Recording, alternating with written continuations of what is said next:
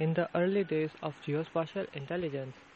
The term was developed specifically to map enemy boundaries, and that's why the most emerging term in geospatial intelligence was cartography, where they were aiming to make maps out of satellite images such that it is less risky, less error, it is error free, and it is possible to map this without much hassle, and that's how they thought about geospatial intelligence.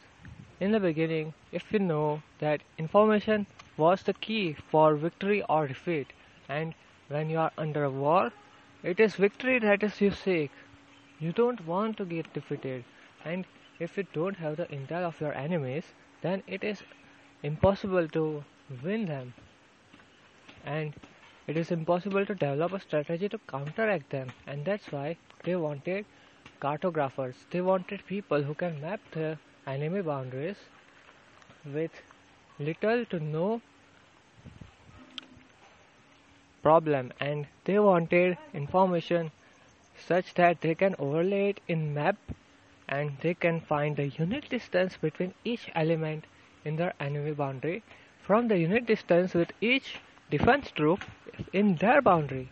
And it is likely to be true because the same thing happened in 1930s after the war many countries started providing their database for other developers for urban developers for other people to see and that's how I know this. In a report Soviet Union was mapping the nearby regions covered in America and they were mapping this using satellite images. And I'm talking about pre 1920s so in that time it was no internet. There was no internet and that's how they were still applying geospatial intelligence in those days. Pre-internet it was pretty difficult because without the advent of internet you can't share information as likably as you can now. And still they were able to map other regions using satellite images.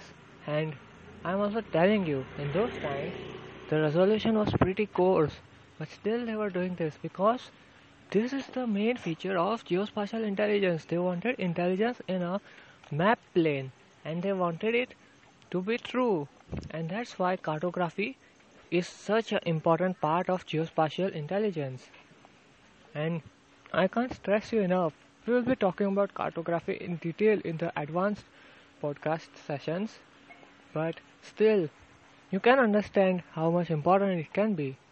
If a map unit is fluctuated, if the one uh, unit is not interpreted properly, then everything may go wrong.